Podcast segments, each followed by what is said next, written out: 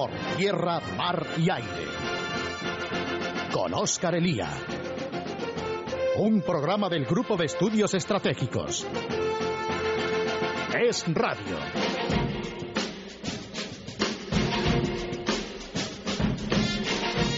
Muy buenas tardes, queridos oyentes. Hoy es domingo 7 de agosto de 2011. Soy Oscar Elías, somos el GES, esto es Radio y hoy seguimos trayéndoles las propuestas de nuestros analistas y colaboradores aquí en Por Tierra, Mar y Aire. Si la semana pasada hablamos de política exterior, hoy tocaremos un par de temas que nos son importantes, primero por su relación directa con el lugar y el papel de España en el mundo, y en segundo lugar porque como españoles que buscamos nuestra seguridad y buscamos garantizar nuestras libertades, debemos de, mantener siempre a la vista. Uno es el tema del terrorismo, que ha sido sin duda y por desgracia uno de los protagonistas y para mal de estos ocho años de zapaterismo. Y en segundo lugar, aunque últimamente lo tenemos un poco más descuidado, está el tema de la inmigración, que es un factor fundamental en la seguridad de un país y que es un factor también fundamental dentro de las relaciones internacionales. Y para no enrollarme más con esta introducción, quiero saludar ya a nuestro primer invitado, al que ustedes conocen bien porque es colaborador de esta casa, es Ignacio Cosido, que es portavoz del Partido Popular en la Comisión de Interior del Congreso de los Diputados. Ignacio, lo primero, bienvenido y muchísimas gracias por estar con nosotros. Pues muchas gracias a vosotros y es siempre un gusto estar en este programa. Bueno, generalmente eh, la política antiterrorista de un país, la actitud de un país ante ante el terrorismo, se basa en dos principios que son irrenunciables. En primer lugar, el patriotismo, la idea de que un país que se respete a sí mismo no debe ceder ante sus enemigos, ni externos ni, internos, y en segundo lugar, una idea de libertad. Eh, un país, una democracia que se crea realmente una democracia no puede permitir ceder ante bandas eh, de grupos totalitarios. Eh, esto yo tuve el honor hace, hace ya un tiempo de escribir con Ignacio Cosido el libro Camino España, Camino de Libertad, sobre la, sobre la política antiterrorista en los ocho años de gobiernos de Aznar, que en suma y más allá de los detalles de cada día era un pequeño manual de cómo se debe vencer al terrorismo, eh, tanto internacional como en el caso que nos ocupa el terrorismo de ETA, eh, tengo para mí que después de aquellos ocho brillantísimos años en los que además Cosidó fue protagonista de aquella política, se han perdido buena parte de esos principios, se han sustituido por otra cosa que no sabría exactamente decirlo decirles o definírsela, o quizá lo sabría, pero estaría tipificado en el Código Penal. Pero eh, yo lo que quiero preguntarle a Ignacio, que conoce bien la lucha antiterrorista, que conoce bien qué se ha hecho antes y qué, qué se ha hecho ahora, y sobre todo qué es lo que hay que hacer para acabar definitivamente y de verdad con la banda terrorista ETA, cuál es el diagnóstico que él hace de la lucha contra ETA en este verano, en este mes de agosto de 2011. Ignacio, ¿en qué punto, a tu juicio, estamos de la, de la lucha contra ETA? Bueno, el diagnóstico necesariamente tiene que ser un poco paradójico, porque por un lado es verdad que durante estos años, pues la labor de las fuerzas y cuerpos de seguridad del Estado, pues ha mantenido un alto nivel de eficacia y se han desarticulado muchos comandos y la cooperación internacional con Francia ha funcionado bien y, ah, y por tanto se ha podido detener también a muchos terroristas en territorio francés, en los últimos meses casi más terroristas en territorio francés que en territorio español.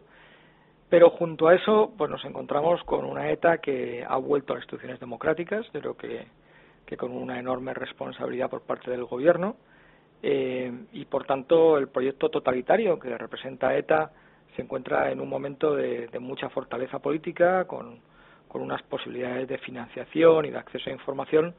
como yo creo que no han tenido nunca, ¿no? Haber permitido eso mientras la banda terrorista sigue, seguía existiendo, sigue existiendo hoy, a mí me parece un error clamoroso y un paso atrás pues de muchos años, no sé si décadas, en la lucha contra el terrorismo, ¿no? Y, junto a eso, pues ya digo, nos encontramos a una ETA eh, debilitada en su capacidad criminal, pero de alguna manera fortalecido en su, en su capacidad política, ¿no? Eh, si hay en España un partido que es capaz de derrotar de verdad a ETA, ese es el Partido Popular, lo ha demostrado y eh, esperemos que a partir de noviembre o a partir de marzo lo, lo vuelva a demostrar. Eh, yo no sé, Ignacio, cuáles son las medidas eh, que tú consideras, cómo recuperamos la iniciativa en la lucha en la lucha contra ETA. ¿Qué, ¿Cuáles son los puntos, a tu juicio, principales que habría que recuperar o que habría que reforzar o introducir? Bueno, lo más importante es recuperar esa voluntad, esa determinación de derrotar al terrorismo y, por tanto, de cercenar cualquier posibilidad de negociación o de diálogo o de toma de contacto, de temperatura, decir, cualquiera de los muchos eufemismos que, que se han utilizado a veces para negociar con los terroristas, ¿no? Es importante que los terroristas entiendan que el Estado no tiene nada que hablar con ellos, no negocia nada, que el gobierno no va a ceder un milímetro en ninguna de sus pretensiones y, por tanto, que se va a luchar con ellos contra los terroristas con, con las armas que nos permite la ley, el Estado de Derecho, pero con la máxima contundencia y con la máxima determinación de vencerlos, ¿no? Y que no vamos a parar hasta el final, ¿no? Y quizás esa, esa determinación política, recuperar esa voluntad, sea lo más lo más importante que tenemos que hacer, pero pero bueno, también es verdad que, que luego hay que manifestar o que traducir esa voluntad política pues una serie de decisiones y de medidas, incluso de reformas legislativas que nos permitan ser más eficaces para luchar contra ETA. ¿no? Sí, sin ningún género de dudas, eh, yo creo que lo que diferencia, hay muchas cosas que lo diferencian, pero eh, uno de los aspectos que diferencian estos ocho años de zapaterismo de los ocho años de gobierno del Partido Popular es la falta de esa voluntad y de esa determinación que además la experiencia nos dice, porque ha ocurrido en el pasado, que cada vez que un gobierno se sienta a negociar con una banda terrorista o le tiende la mano o como comentaba Ignacio, cualquier eufemismo para encubrir lo que son contactos y lo que son relaciones con la banda, ETA siempre y en todo lugar esto lo ha considerado como una debilidad del gobierno y como una señal de que está haciendo las cosas bien y de que eh, aguantando el pulso contra la democracia o atacando a la democracia eh, puede conseguir que la democracia final se siente en una mesa a negociar. A mí esta idea me parece fundamental, tiene que ver también con el consenso nacional roto en la lucha contra ETA en estos últimos ocho años, eh, tiene que ver, por supuesto, con el auge del independentismo a lo largo de en el País Vasco y en, y en Cataluña, pero es verdad eh, lo que comenta Ignacio que aparte de este aspecto más, eh, si se quiere, de lucha cultural o de marco ideológico contra el terrorismo, están medidas mm, y reformas más concretas. Yo no sé vosotros en el Partido Popular, Ignacio, sobre qué estáis trabajando. Bueno, el, programa electoral, como yo creo que conocen muchos de, de, de vuestros oyentes, pues eh, está en fase de elaboración y, por tanto, pues todavía es pronto, ¿no? Para, para hablar de, de, medidas concretas, ¿no? Pero, a ver, yo creo, pues, claramente se me ocurre que, que tenemos que trabajar en tres líneas muy, muy claras, ¿no? Por un lado, a mí me parece que lo más urgente es eh, echar a ETA de las instituciones democráticas a, la, a donde nunca debieron volver, ¿no? Y entiendo que es más difícil eh, echarles ahora que están ahí asentados en, en ayuntamientos tan importantes como el de San Sebastián o incluso la Diputación Foral de Guipúzcoa, que no haberles dejado entrar. Es decir, la ley de partidos tiene herramientas muy eficaces para no dejarles entrar. Echarles una vez que han entrado es más complicado,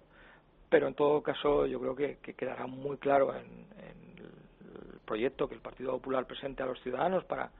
para, para las elecciones que, la voluntad expresa y manifiesta del Partido Popular será la expulsión, es decir, utilizar pues todos los resortes legales, todos los instrumentos que nos da el Estado de Derecho para echarle las instituciones. Y como además Bildu, es decir, esta franquicia de, de Batasuna y de ETA, eh, pues desde que ha tomado el poder en los ayuntamientos y en las diputaciones forales no ha hecho más que dar muestras y manifestaciones de su conexión clara con Batasuna ETA, pues creo que, que tendremos posibilidades ciertas de, expulsarles, lo cual es un éxito, insisto, fundamental para, para derrotar a ETA, si es que realmente eh, ese es el objetivo que, perseguimos, como, como en el Partido Popular tenemos muy claro, ¿no? La segunda línea de trabajo, pues yo creo que hay que reforzar cooperación internacional. Está funcionando muy bien con Francia, Unión Europea, Estados Unidos, pero el caso de Venezuela pues es un caso muy sangrante yo creo que hay que volver a una política de cooperación internacional que además elimine decir, esa campaña que en estos momentos ETA está llevando a cabo para venderse como, como una fuerza que ha abandonado el terrorismo y que que, y que al final lo que exista sea un problema de libertades ¿no? en el País Vasco. Yo creo que hay que volver a explicar de manera muy clara a todos nuestros socios, nuestros aliados, que ETA sigue siendo una amenaza y que mientras esta organización terrorista exista, pues nuestra obligación es combatirla pues pues con todos los elementos que podamos, ¿no? Sí, porque aquí en este punto es verdad que la cooperación internacional contra ETA se logra de dos maneras, desde el punto de vista ideológico institucional que podríamos llamar, es decir, mediante la deslegitimación de, de los terroristas y de los defensores los enviados de los terroristas o el aparato internacional y de propaganda de la banda y en segundo lugar mediante si se quiere un aspecto más material que es la colaboración judicial policial con los distintos países. Eh, yo tengo para mí que en buena medida eh, el gobierno socialista Rubalcaba eh, y ahora Camacho simplemente han, han, vivido de las rentas de lo, de lo hecho por el Partido Popular. Yo hay dos países yo no sé qué te parece Ignacio si hay que si hay que realmente ampliar este tipo de trabajo, aparte de Francia, países como Italia, como Portugal, donde en un momento determinado tenemos con, constancia de la presencia de terroristas, en, buena medida debido a la presión en territorio francés, pero que el gobierno eh, de Zapatero no ha trabajado eh, en, unos, en unos aspectos en los que, en unos países en los que sería necesario también hacerlo. Mm. Bueno, la cooperación con Francia, por razones evidentes, está absolutamente consolidada, hay mecanismos de cooperación policial ya muy eficaces y también hay instrumentos en el marco de la Unión Europea que en buena medida se pusieron en marcha bajo los gobiernos de Aznar que, realmente permiten una lucha coordinada de toda la Unión Europea. Es verdad que en el caso de Italia y Francia tenemos que reforzar esa cooperación,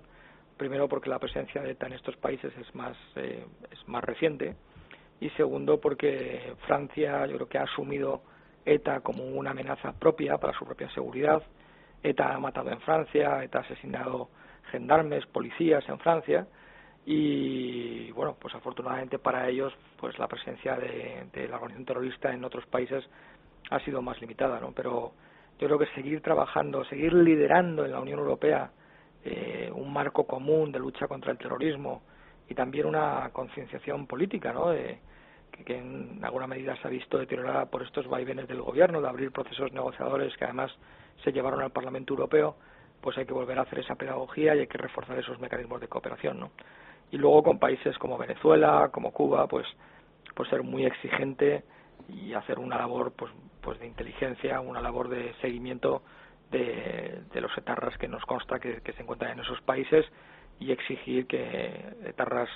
como, como este cubillo que está protegido por el régimen, pues sean entregados sin demora a la justicia española. ¿no? Sí, en buena medida esto además tiene que ver con la necesaria recuperación de la imagen internacional de España como país eh, fiable y en el que confiar porque evidentemente eh, nosotros recordamos como en la época buena de la lucha de la lucha española contra ETA es la época en la que España juega un papel fundamental de liderazgo pero general, no solamente en esta materia, sino en términos de, política en la Unión Europea, la época de, la, de, la, de, España dentro del Consejo de Seguridad de Naciones Unidas, la época de la presencia española en los grandes acontecimientos, en buena medida, Ignacio, ambas cosas van relacionadas. Es decir, eh, para que España pueda exigir a sus aliados y a sus no tan aliados que cumplan sus compromisos en la lucha contra, contra el terrorismo de ETA, España debe de recuperar la imagen de país fiable y país en el que uno puede mm, eh, depositar su confianza en la, en la arena internacional. Pues sin duda, y sobre todo porque el objetivo prioritario en materia de lucha contra el terrorismo es lograr la derrota definitiva de ETA, que yo creo que es posible, y además que es posible en el marco de nuestro Estado de Derecho, con las fuerzas y cuerpos de seguridad, con la acción de la justicia, sin ningún tipo de cesión, de contraprestación. Pero hay además una amenaza persistente, que es la amenaza del terrorismo yihadista, que, bueno, yo creo que a España le afecta también de forma muy especial, pues por nuestra proximidad al norte de África, donde Al Qaeda ha creado una franquicia que está que está que está bastante operativa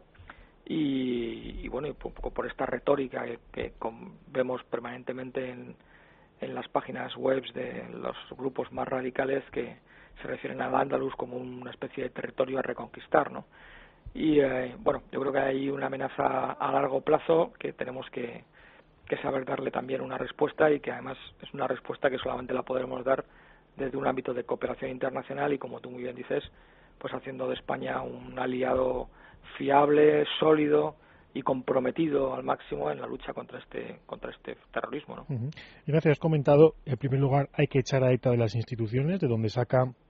información, de donde saca legitimidad, de donde saca capacidad de movilización, de donde saca fondos económicos. En segundo lugar, hay que reforzar la cooperación internacional y nos has comentado un tercer punto que a tu juicio habría que, llevar a cabo rápidamente. Sí, yo creo que hay que pensar una serie de reformas legislativas. El Partido Popular propuso recientemente, en la última reforma del Código Penal,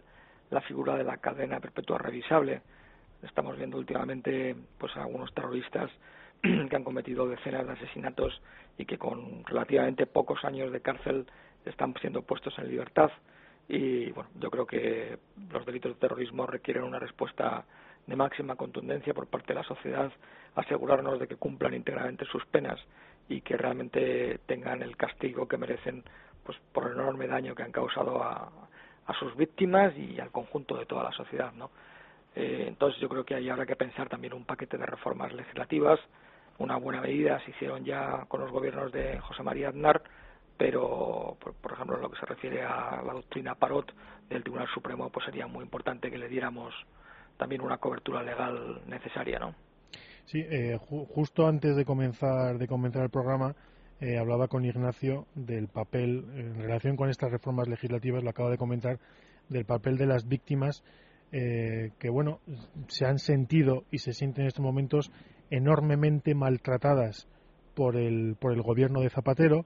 y cuya, entre los años 96 y 2004, mm, la rehabilitación moral de las víctimas fue una de las, no ya un requisito moral, fue un, fue un clave del éxito de la lucha contra la banda. Y, bueno, Ignacio, que siempre ha, mantenido una postura bastante clara respecto a las víctimas, eh, yo creo que tú nos lo explicarás, pero también urge recuperar rápidamente la confianza de las víctimas, eh, bueno, en estos momentos mm, muy desanimadas, en estos momentos muy despistadas, muy temerosas de lo que pueda ocurrir. Eh, bueno, sin las víctimas, como suele comentar Mayor Oreja, como centro de toda política antiterrorista, eh, no vamos a ningún lado.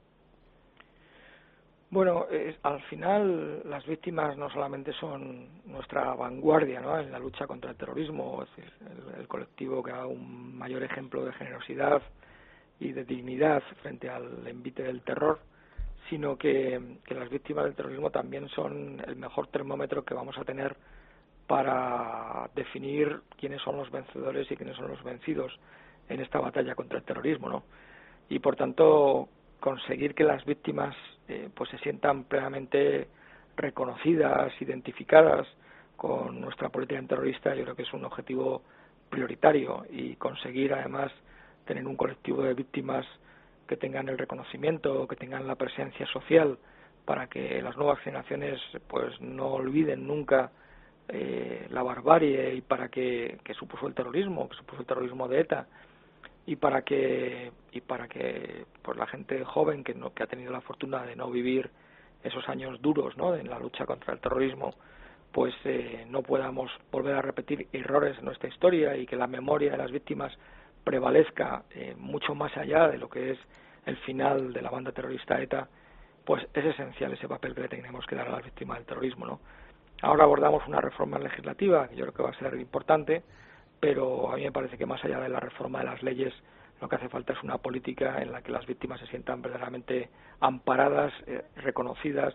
y que haya una determinación máxima por parte del nuevo gobierno de defenderlas, de defender su memoria, de defender su honor frente a, estos envalentonados cómplices de los terroristas que hoy tenemos en muchas instituciones del País Vasco eh, haciendo cosas que claramente, en mi opinión, atentan contra la dignidad de las víctimas. ¿no? Eh, Ignacio, en un par de minutos apenas que nos quedan, eh, yo creo, y sé que, que, quiero saber tu opinión, bueno, es que se puede acabar con el terrorismo y se puede derrotar a ETA. Yo creo que uno de los peores males de, estos ocho años de zapaterismo ha sido la extensión de la idea de que no se puede acabar, no se puede derrotar con ETA y con todo lo, y todo lo que significa ETA, eh, sino que hay que llegar a algún tipo de, eh, de acuerdo, a algún tipo de relación con la banda. Yo creo que aquí el error tiene que ver, como comenzabas tú la intervención con la voluntad y la determinación, debemos tener claro que se puede derrotar a ETA y se puede derrotar a ETA al 100% de al 100%. Bueno, yo incluso diría más. Eh, yo creo que en el año 2004 ETA estaba estratégicamente derrotada y así lo consideraba en sus propios documentos internos, gracias a la política de firmeza democrática y de aplicación del Estado de Derecho con todo su potencial que llevaron a cabo los gobiernos del Partido Popular. Y si hubiéramos perseverado, es decir, si Zapatero hubiera dado continuidad a ese, a ese camino, ¿no? Y no hubiéramos tomado el atajo de la negociación que en un momento determinado pues el gobierno de Zapatero decidió adoptar, seguramente hoy estaríamos hablando de ETA como, un hecho histórico, ¿no? Como un hecho histórico felizmente superado por la, por la democracia española. Creo que vamos a tener una nueva oportunidad histórica. Yo hablaba al principio de la debilidad criminal que hoy tiene ETA gracias al excelente trabajo de nuestras fuerzas y cuerpos de seguridad, de la Guardia Civil, de la Policía Nacional, de la cooperación internacional, que creo que, es justo reconocer el papel jugado también por Francia. Y, estoy convencido de que, de que vamos a ser capaces de lograr esa victoria que merecen las víctimas del terrorismo, que merecen todos los españoles de bien, que tanto hemos sufrido, pero al mismo tiempo tanto hemos luchado contra la banda terrorista ETA. ¿no? Pues yo, ya lo han oído. Eh, desde luego, las medidas son concretas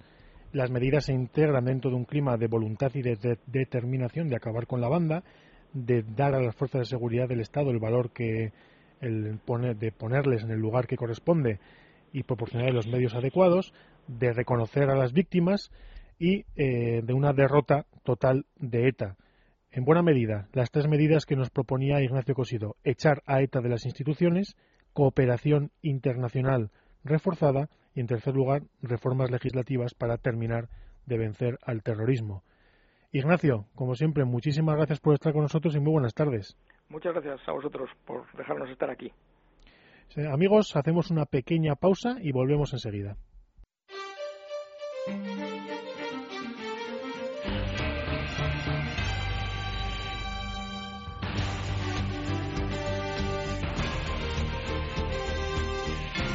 Tierra, mar y aire.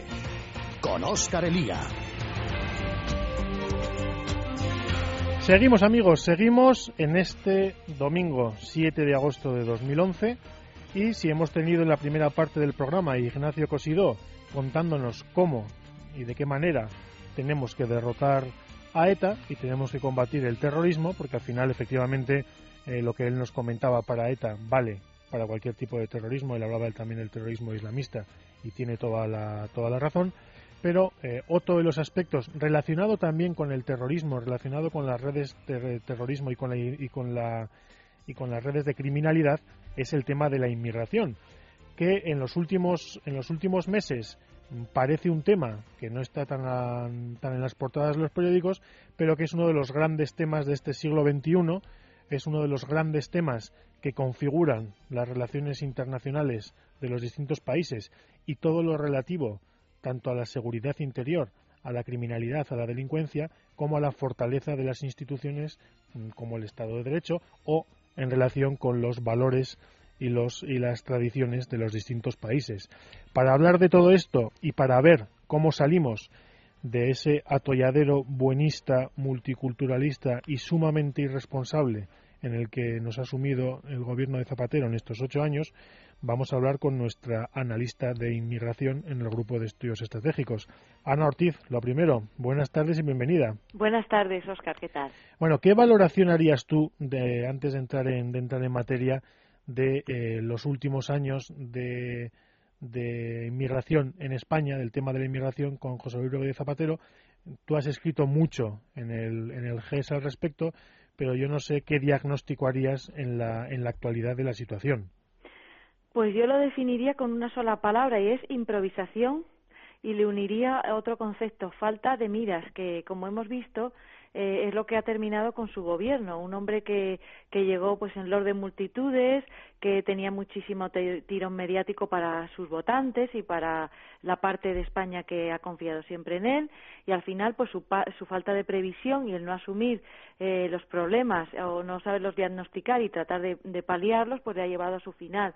y yo creo que la inmigración ha pasado lo mismo. En un momento de bonanza económica, eh, pues cometió la insensatez de, de, bueno, pues poner el caramelo en la boca a gente que, que ya es difícil dejar tu país para para empezar una vida, no sé si mejor, pero una vida más digna en otro sitio, eh, dispuesto a trabajar, porque yo siempre hablo de la inmigración en positivo. Hombre, luego hay gente pues que no lo hace bien, pero eso pasa en todas partes y, y con los nativos. O sea, yo no distingo ahí, ¿no? Y que son muchas veces mmm, eh, presa de, de, mafias eh, que, se aprovechan de su situación. Entonces les ha abierto las puertas de una manera que al llegar mm, eh, sin prever que, la tortilla podía cambiar y que podían ir mal las cosas y que a, la larga pues también iba a tener que ser un problema del que se tenía que ocupar. Sí, yo estoy absolutamente de acuerdo con las dos cosas y por algo podemos definir en muchos aspectos, y efectivamente tú lo has dicho, eh, sobre, y en política exterior y en política de defensa ni les contamos, pero efectivamente eh, se caracteriza la política en inmigración, en primer lugar, por la improvisación, es decir, por responder a los problemas o a las posibilidades conforme van sucediendo, y por la falta de miras y el cortoplacismo, es decir, la incapacidad de ver que la inmigración es un, pro es un problema o es una posibilidad, en cualquier caso es un fenómeno estructural en una sociedad cuyos efectos se ven no en cuestión de meses ni de años, sino, sino de más tiempo, eh, y eh, un gobernante con un mínimo de responsabilidad histórica y de responsabilidad ante lo que tiene en sus manos, que es el destino de un país y de los habitantes nuevos y viejos de, ese país, debe ser consciente de las implicaciones que tienen determinadas, determinadas medidas. En el caso de Zapatero no lo ha sido, eh, tan pronto se han tenido o se han llevado a cabo políticas sumamente laxas con la inmigración que nos han llevado a problemas además con otros países europeos, puesto que España abría las puertas eh, irresponsablemente a una inmigración que después saltaba fácilmente al resto de países europeos, como tan pronto eh, llevaba a cabo campañas como la que hemos visto de Rubalcaba de eh, acoso a, colectivos o a grupos de inmigrantes por el simple hecho de padecerlo. Esta política absolutamente desquiciante en el que tan pronto los socialistas pasaban de un extremo eh, al otro sin solución de continuidad. Eh, Ana, en buena medida lo que tú has comentado en más de una ocasión es la necesidad de que las cosas estén claras para todos y que las reglas del juego sean las mismas para españoles y para no españoles y que la inmigración y que el inmigrante y el no inmigrante sepa a qué se atiene en un determinado país y en este caso en España. Fíjate, tú has dicho una cosa muy muy importante que, que, que viene bien para enlazar con, con el mensaje, ¿no? Eh, cuando decías que Rubalcaba los ha utilizado como medio de moneda de cambio, ahora me interesan, ahora no, ahora pido papeles indiscriminadamente, ahora voy a la caza de brujas. Precisamente eh, por ese concepto de vender ahora la inmigración como una caza de brujas, hay quien se ha sumado a ese carro demagógicamente, como ha pasado con el movimiento 15M en los últimos eh, 15 días en Madrid, cuando eh, se han metido en el barrio de Lavapiés y han confundido eh, pues churras con merinas, porque una cosa es que efectivamente esas redadas así a las bravas a una persona que va por la calle se la asalte porque haya que tener un cupo de detenidos porque ahora nos conviene, y otra cosa es que la gente cumpla la ley. Entonces, considero que para empezar, si efectivamente en algún momento, bueno, este señor se marchará porque ya mismo ha dicho que se marcha, mmm, el, yo creo que ya no solo los inmigrantes, sino a nivel español, a nivel de todos, hay que resucitar el valor de la importancia de que las instituciones funcionen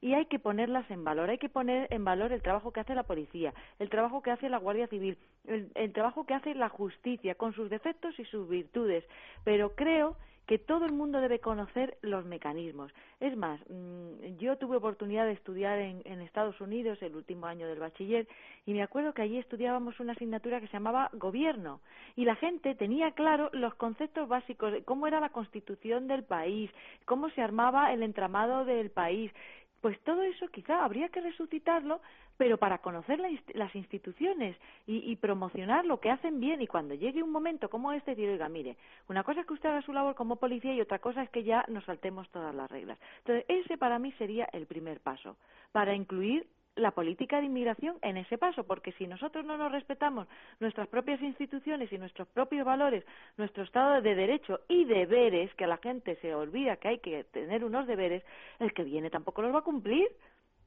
Evidentemente, que, y eso es así, y además en buena medida el efecto llamada eh, que ha sido, mm, sobre todo en tiempos de Caldera, era uno de los, de los temas que día sí y día también venían a las portadas de los periódicos, es que efectivamente en los países de origen de, de muchos de los inmigrantes eh, se conocía perfectamente que es que en España no se cumplía la ley, que es que se regularizaba alegremente sin tener en cuenta a quién se regularizaba y de qué manera, eh, lo cual durante mucho tiempo, Ana, eh, lo que hizo fue alimentar los flujos de, inmigración hacia nuestro país. Y además con dos agravantes. Uno, eh, pues me acuerdo mm, una, una entrevista que publicamos hace un par de años en el GES a un rumano que tuve oportunidad de conocer y él mismo contaba que, que, en cualquier discoteca de Rumanía se sabía que llegar a España era lo más fácil y que aquí no pasaba nada. Entonces, eh, toda esa mafia ya estaba orientada hacia aquí. Y dos, eh, falta de esta improvisación eh, que, ha, que, ha, hecho Gala Zapatero y espero que por eso pase a la historia, mmm, porque yo creo que es el único mérito, entre comillas, que tiene la improvisación, mmm, no ha tenido en cuenta el factor de la globalización. Y hoy en día eh, es un factor determinante porque ya los medios que tenemos para comunicarnos son tan rápidos, los que tenemos hoy mañana son obsoletos, que, que la información se puede manejar todavía más arteramente por esas mafias que, que, que, tienen información ya de lo que está pasando y pueden eh, engañar a todas esas personas de bien que piensan que en, que en Europa atamos los perros con longanizas, cuando pues no es así, vivimos bien, mucho mejor que muchos otros países, pero mm, no se tiene en cuenta esto. Y el segundo factor que querría comentar es la falta de políticas de verdad, de cooperación al desarrollo pero no en unas ONGs que no se sabe dónde va el dinero, quién lo maneja, eh, que, ahí debería haber una limpieza y un análisis y una levantar alfombras, pero, pero desde el primer minuto, y de ayudar a desarrollar esos países, porque es muy trágico tenerte que ir de tu entorno. Sí, en buena medida, además, eh, muchos, de, muchos de estos entramados de, de ONGs que han crecido a la, a la sombra de la EFID y de otro tipo de instituciones públicas, bueno, en buena medida en muchos países han tenido un doble efecto. En primer lugar, fomentar la corrupción, porque el dinero, por supuesto, no llegaba para aquello para lo que tenía que llegar y era más importante eh, la campaña para informar de que se construía un hospital que la construcción del hospital y en segundo lugar eh, la desviación de, de recursos hacia determinadas infraestructuras que en cuanto la ONG desaparecía porque se había quedado, se había gastado ya la subvención del gobierno, eh, las, las, muchas infraestructuras bueno, se iban deteriorando y, quedaban abandonadas en el olvido para unos países a las que en buena medida no hacían falta y que no tenían capacidad para, para mantenerlas. Eh, en buena medida es verdad que la prosperidad de muchos países que además va, va, unida a otro asunto que en, este, que en este programa también hemos tratado, y es que sin un régimen democrático digno eh, es imposible acabar con la pobreza, es decir, es mentira que solo que, que la pobreza eh, sea eh, origen de, de, problemas de terrorismo o de problemas de, de inestabilidad, sino que es más bien al revés. Es decir, es la falta de democracia, la falta de estabilidad y la falta de libertad la que engendra la pobreza y crea unos efectos como el terrorismo o la inmigración que acaban volviéndose contra, contra los propios europeos. Eh, Ana, tú has hablado en buena medida, este, este, asunto de la globalización es fundamental, es decir, que un rumano en una discoteca eh, sepa lo fácil que, que es venir a España. Has hablado de la necesidad de tomarse en serio realmente nuestras instituciones eh, eh, nuestras instituciones, la, la, policía, la Guardia Civil, la Judicatura, el Estado de Derecho en suma, y yo no sé qué más, qué más eh, propuestas, qué más ideas crees tú que, debemos poner sobre la mesa para empezar a ordenar un problema que está sumamente desordenado. Pues mira, teniendo como telón de fondo esos dos eh, asuntos que hemos apuntado, entre los dos y que, que deberían ser eh, algo transversal, el recuperar el valor de las instituciones, pero en todos los ámbitos de la política española, eh, mm, creo que eh, como el Estado español ya está tan sumamente descentralizado en las comunidades autónomas que hay ministerios que son, como se dice vulgarmente, cascarón de huevo, que realmente tienen muy pocas competencias. Mm, y, y todos ellos tienen competencia en inmigración. Entonces, quizá eh, plantearse el hacer un, buen eh, ministerio de asuntos sociales que englobe la sanidad, englobe la inmigración, los asuntos sociales. Y esto ya lo tengo más en duda, habría que estudiarlo mejor, pero quizá hasta la educación y el empleo, porque todas ellas tienen que ver con la inmigración. ¿Qué se podría hacer? Pues empezar a hablar de la inmigración como un tema transversal, no, no un tema único. No hablar de colectivos, sino de individuos y hablar de hombres y mujeres por igual. Entonces, quizá a las alturas que estamos ya, ya podríamos hablar de dos niveles de inmigración, los que ya han venido eh, con ese efecto llamada y que ya empiezan a ser parte de la sociedad española con, con todas sus dificultades, pero ahí están, y los que siguen viniendo, ahora en menor cuantía por la crisis, pero Europa siempre es atractiva y siempre viene gente. Entonces,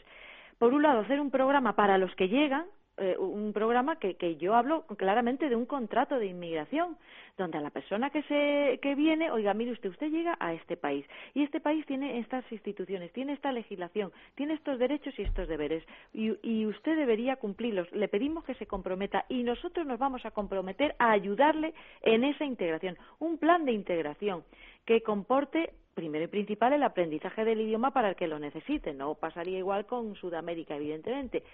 un plan de educación enfocada hacia el empleo. Aquí me parece que la presidenta de la comunidad ha dado un gran paso unificando eh, educación con empleo y empezando a orientar la educación hacia el empleo, porque efectivamente hacia ahí vamos todos. Entonces, eso me parece fundamental. Cada uno en el nivel que sea, los adultos, los niños y demás. Y luego a los que están, yo sí que les pediría, tiene que haber un registro y tenemos que saber cuántos somos hombre, en la medida que se pueda, siempre hay bolsas de gente que, que, está sin papeles, ¿no? Ana, ¿tú crees, en relación con esto, es decir, has comentado eh, el asunto de la, de la descentralización y las competencias de comunidades autónomas, has comentado también la dificultad que tenemos realmente de saber qué número exacto de, de inmigrantes o de nuevos españoles hay en nuestro país.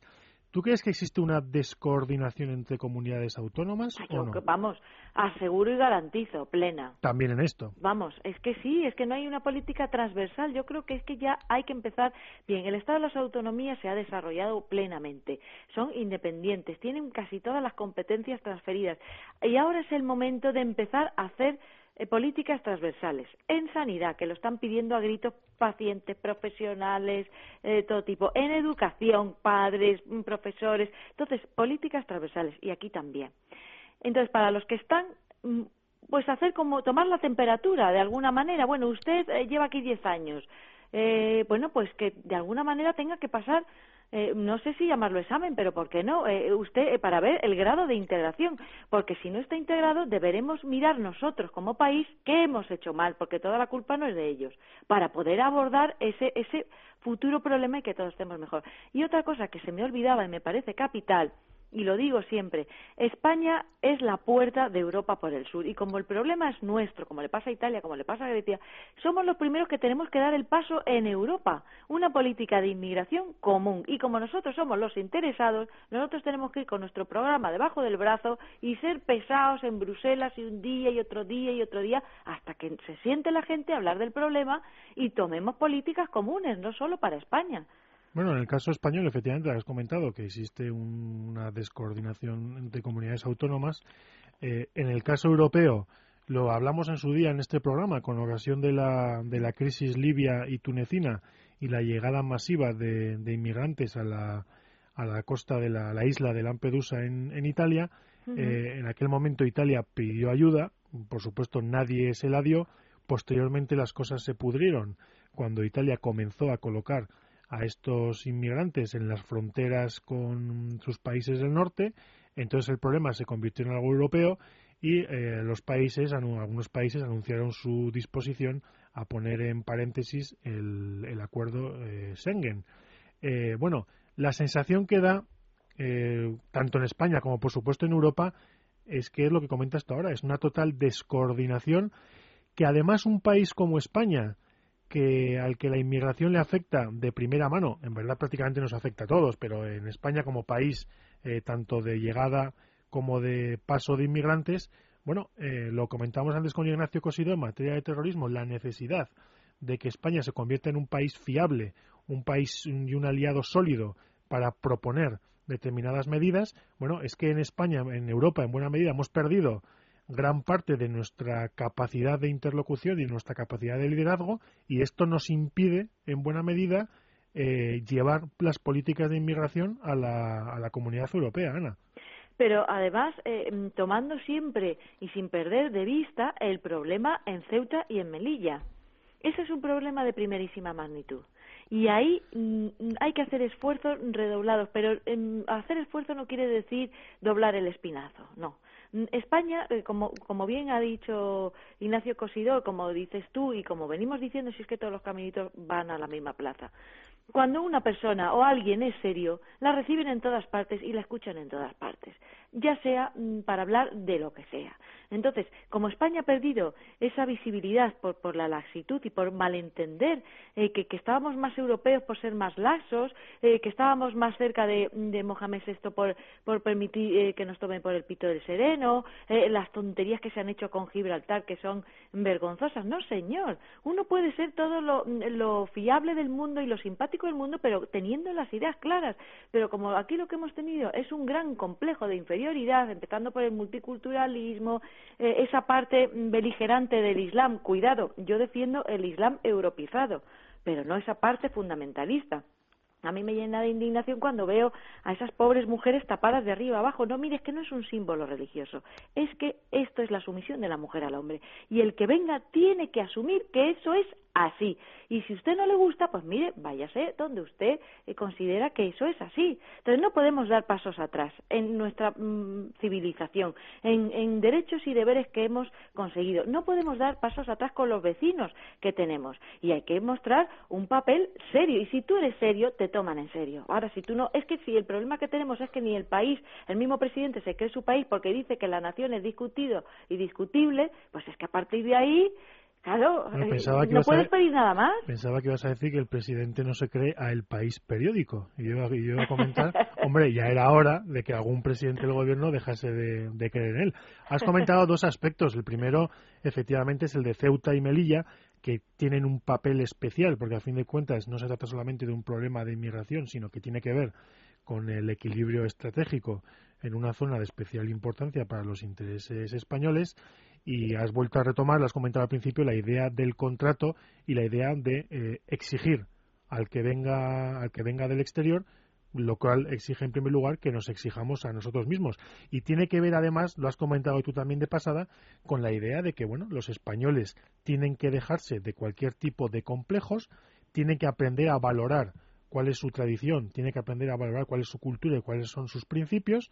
y solamente valorándolos pueden exigir que el que venga no trate de imponer una forma de vida que por otra parte tampoco la impone el, eh, el, inmigrante en sí, sino unos determinados grupos que tú has comentado. Es decir, es que al final el, inmigrante musulmán que viene, que viene a España no viene a convertir a España en Marrakech o no viene a convertir a España en, en un país eh, musulmán. Lo que viene es atraído por una España europea, por una España próspera y por una España que, entre otras cosas, incluye su herencia y su tradición cultural. Eh, otra cosa es que lleguen aquí y acaben encerrados en guetos y en barrios eh, sumamente opacos y sumamente hostiles al exterior eh, en los que quienes mandan son imanes y grupos islamistas radicales. Eh, lo hemos comentado muchas veces y es el fracaso del multiculturalismo que, entre otras cosas, Angela Merkel lo ha, lo ha decretado en este curso que hemos, que hemos terminado, Ana. Bueno, y la que se montó entonces, que parecía que había dicho que, que, que, había que quemar a todo el mundo. No, no, no, pero vamos, eh, lo que tú comentas de, de complejos de inferioridad no solo es a nivel de España, es a nivel europeo. Europa ahora está pidiendo perdón, bueno, pues por haber salido a América, por haber salido a Asia, por haber salido a África. Hombre, las maneras en las que se salieron, pues eran los métodos que había entonces. En modo alguno los justifico, pero tampoco podemos juzgar la historia con los ojos del siglo XXI, eh, porque ahora no se nos ocurre. Antes la gente iba con una pistola por la calle y con una espada y se mataban y se, y se mandaban los padrinos al amanecer para pegarse detrás de un convento. Y eso no se nos ocurre. Entonces, sí que es verdad que hay que aprender la historia para no repetir las barbaridades que se hayan podido cometer, que seguro que se hicieron muchas, pero, mm, pero tampoco se puede juzgar la historia con los ojos del siglo XXI,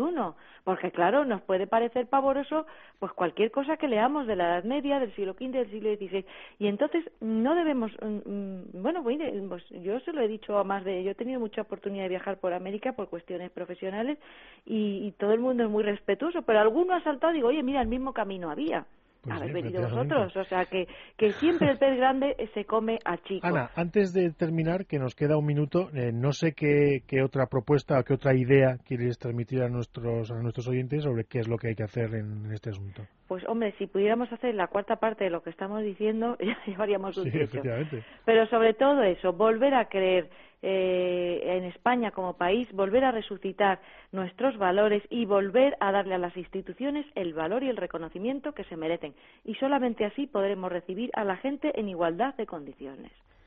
Pues, pues ya lo ven, queridos amigos. En primer lugar, es una cuestión, nos cuenta Ana, de valores, de principios y de respeto a la ley, de tener las ideas claras de quiénes somos y a dónde queremos ir. En segundo lugar, hay un problema de coordinación eh, tanto entre los españoles, entre las comunidades españolas como de España con Europa, que solamente lo puede resolver un gobierno fiable y un gobierno y un gobierno sólido. Y eh, en tercer lugar, eh, tiene que ver con el fracaso del multiculturalismo y la necesidad de que el imperio de la ley y de que el Estado de Derecho rija en todos los en todos los rincones de España.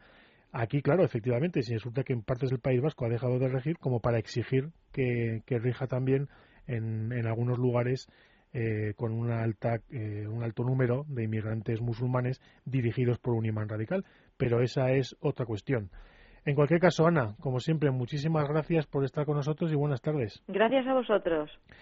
Y no tenemos tiempo para más. Con mi agradecimiento para Ignacio Cosidó, para Ana Ortiz y para Marta Pérez, que ha estado guiándonos durante toda la hora. Nosotros nos vemos, nos oímos amigos la próxima semana. Hasta entonces, muy buenas tardes.